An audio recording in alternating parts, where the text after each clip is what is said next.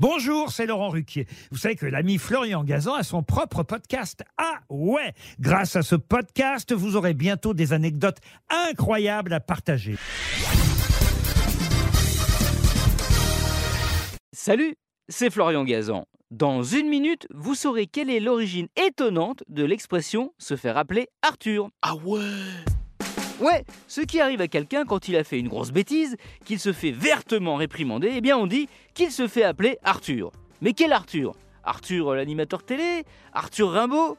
Non, non, ni l'un ni l'autre, ni aucun Arthur en fait. Car ça n'a absolument rien à voir avec quelqu'un, ça a plus à voir avec quelque chose. Ah ouais?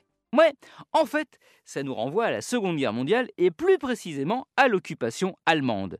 Les nazis avaient instauré un couvre-feu très strict.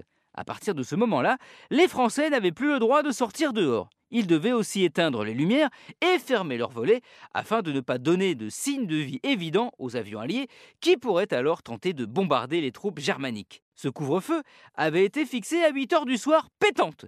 Et c'est de cet horaire qu'est née l'expression. Ah, ouais. Ouais, 8 heures en allemand, ça se dit Art Uhr.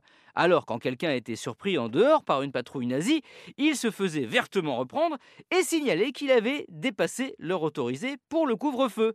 Les soldats allemands lui criaient dessus Art Uhr Art Uhr 8 heures 8 heures Pour se moquer des réprimandes de ses occupants, les gens se la répétaient entre eux.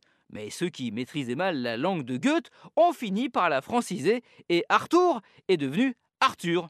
Et donc, effectivement, quand les nazis les grondaient, bah, ils se faisaient appeler Arthur. Voilà, j'espère que vous avez compris. Sinon, c'est moi hein, qui vais vous appeler Arthur.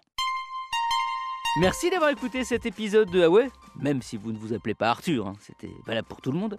Retrouvez tous les épisodes sur l'application RTL et sur toutes les plateformes partenaires. N'hésitez pas à nous mettre plein d'étoiles et à vous abonner.